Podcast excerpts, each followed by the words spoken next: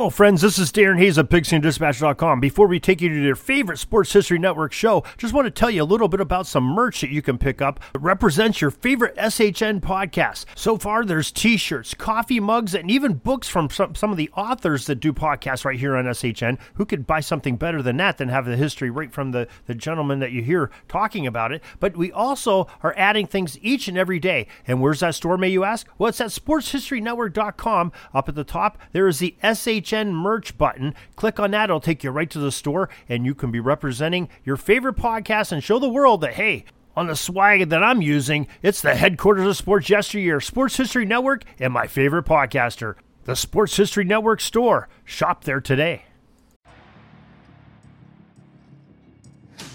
William Ogden is credited as being the first bookmaker in human history, now more commonly referred to as a sports bookie. The American Gaming Association estimated Americans wagered a grand total of four point seven six billion dollars on Super Bowl fifty-two alone. In this episode, I'm going to tell you a story about an individual that started off as a bookie and would end up being the catalyst for two out of the three Super Bowl losses for Tom Brady. Welcome to the Football History Dude Podcast, where each episode is a journey back in time to learn about the rich history of the N F L. Your host is Arnie Chapman. Football is his passion, and he wants you to come along with him to explore the yesteryear of the gridiron. So hop on board his DeLorean, and let's get this baby up to eighty-eight miles per hour. Great Scott. Now as we step off our DeLorean, we are in New York, New York. Yes, the Big Apple. The Big Easy. Oh, wait, not the Big Easy. It's just a Big Apple. It's the biggest city we got, man. This is America, and the date is July twenty-ninth, eighteen eighty-seven. You see, this is the day that our hero of the story was born. This time our hero is Timothy James Mara. Now, it's kind of a important deal to remember that he was born in New York, New York, but let's uh, skip a little bit further into his childhood. The Hall of Fame mini-biography that they always put on there had to point out definitely that he had no college, which, you know, at the time wasn't as prevalent as it is nowadays, but it was still a big deal for what he would go on to accomplish. Now, I couldn't verify this without a doubt, but it said that he had to quit school at the age of thirteen to help support his mother. His first job, according to the article, was an usher in a theater.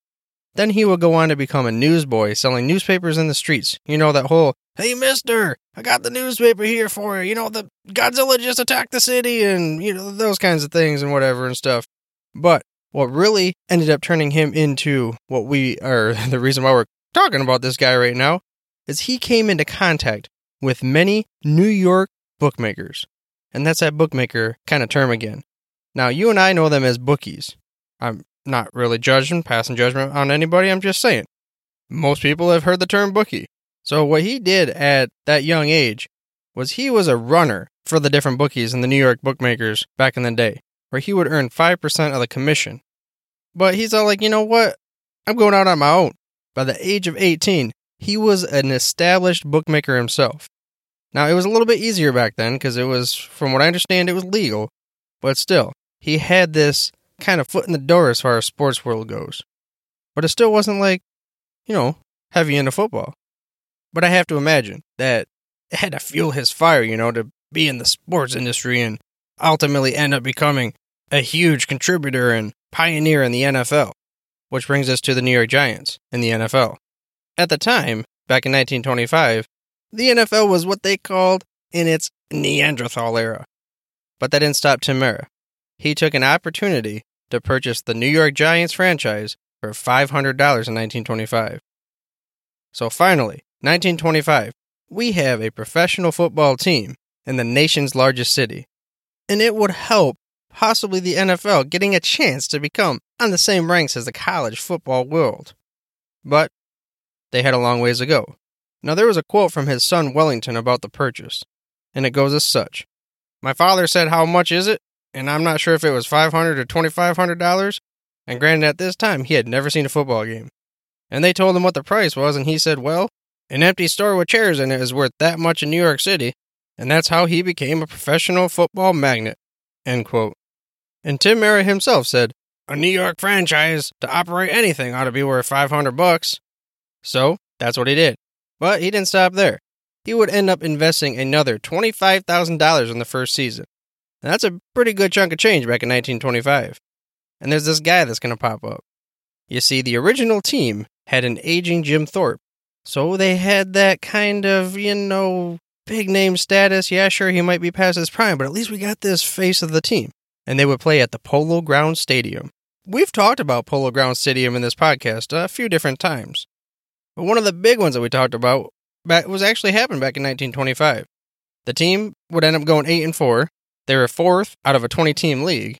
And still, college was still far more popular than the professional ranks. But then there's this game that we talked about.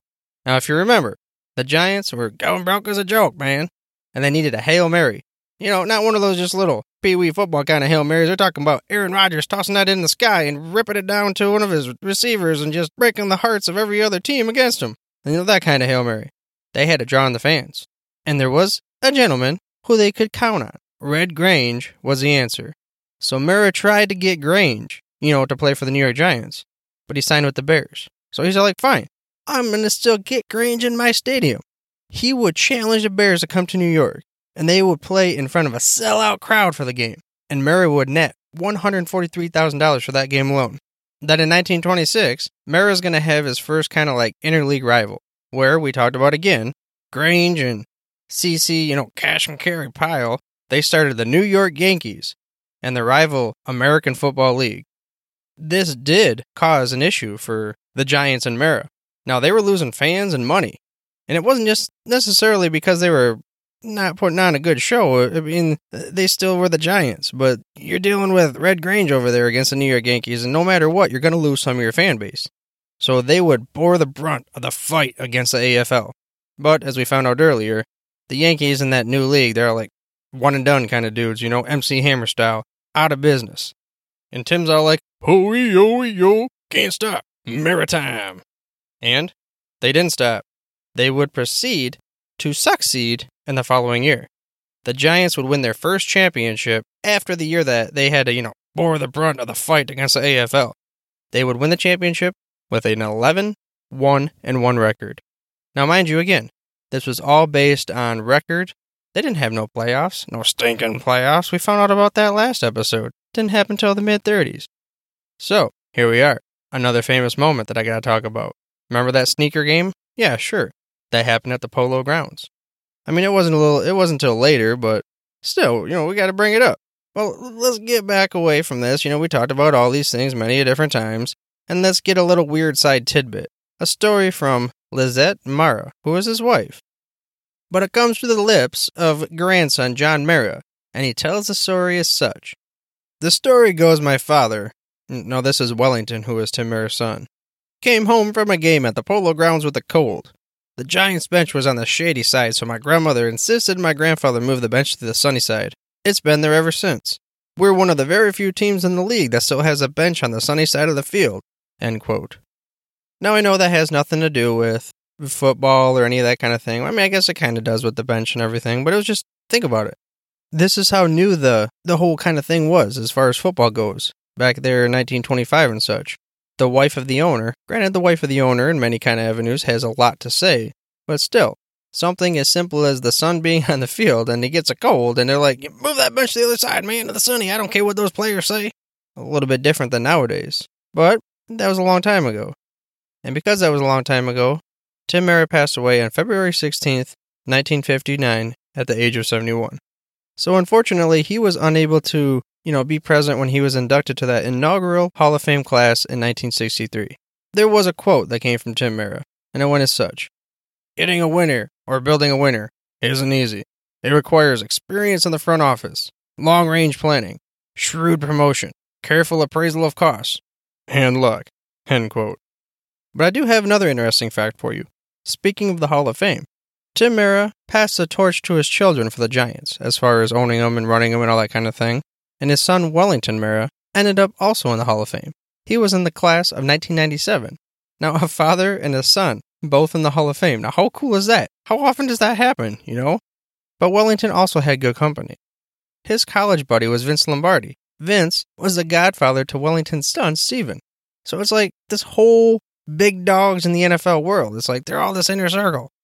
But there was not anything else that I could talk about as far as football goes. He was the Giants owner. He brought everything together. You know, they were going bankrupt. He brought in Red Grange. He kept the game going and all that kind of thing for the city, and it had to be there. Like I said, the Big Apple. You've got this big city, the biggest city in the nation. Everything, the heartbeat goes through that city. So if you didn't have a professional football team, it would have been very hard to really truly get this professional sport on the map. But even though, yes, professional football was huge for him, there was something else that he did beyond being an owner and administrator. And there's a story that tells me that he should be in the New York City Hall of Fame as part of the Citizen Hall of Fame. Now this is from the Professional Football Hall of Fame website, and the story goes as such. Mara had known hard times as a youngster. So when New York Mayor Jimmy Walker approached him in the Depression year of nineteen thirty about playing a charity exhibition game, he quickly agreed. The Giants defeated the Notre Dame All-Stars twenty-one to nothing, and Mara unselfishly turned over to the New York City Unemployment Fund a check worth a little over one hundred fifteen thousand dollars. I hope you enjoyed this episode of the Football History Dude, and were able to gain some knowledge nuggets of the founding father of the storied New York Giants. In an upcoming episode, we're going to hear about another early pioneer, Burt Bell. But for now, dudes, I'm through if you're through. Thank you for listening to this episode of the Football History Dude. To make sure you're the first to get the next episode, please subscribe on your podcast player of choice and head on over to the football history dude dot com for the show notes and more information on the history of the N F L. And remember, dudes, where we're going, we don't need roads. Hey there, sports history fan. This is Arnie Chapman, a k a the Football History Dude, and I wanted to thank you for stopping by to listen to another episode here on the Sports History Network. Our podcasters are passionate about uncovering and sharing sports stories from yesteryear. And if you didn't know it already, we have over thirty shows across the network covering all sorts of sports history topics. In fact, here's a glimpse into one of our awesome podcasts here on the network. This is Mark Mortier, and if you're a sports history fan like me, tune in and hear me talk about some great sports moments of the past. Growing up during the nineteen seventies, I got to watch some of the most iconic moments in sports history. Hank Aaron breaking Babe Ruth's home run record. Willis Reed limping out of the locker room in Game seven of the N B A Finals at Madison Square Garden as the fans erupted with a thunderous ovation. The nineteen eighty Miracle on Ice, as Team U S A defeated the powerful Soviet Union in the Olympics. Listen every Tuesday on Yesterday Sports. How about that? I bet you're super hyped to go listen to that new podcast, right? Well, to learn about this show and all the other podcasts on the network, head over to sports history network dot com forward slash podcast. Again, that's sports history network dot com forward slash podcast. Head over there today to find your next favorite sports history podcast.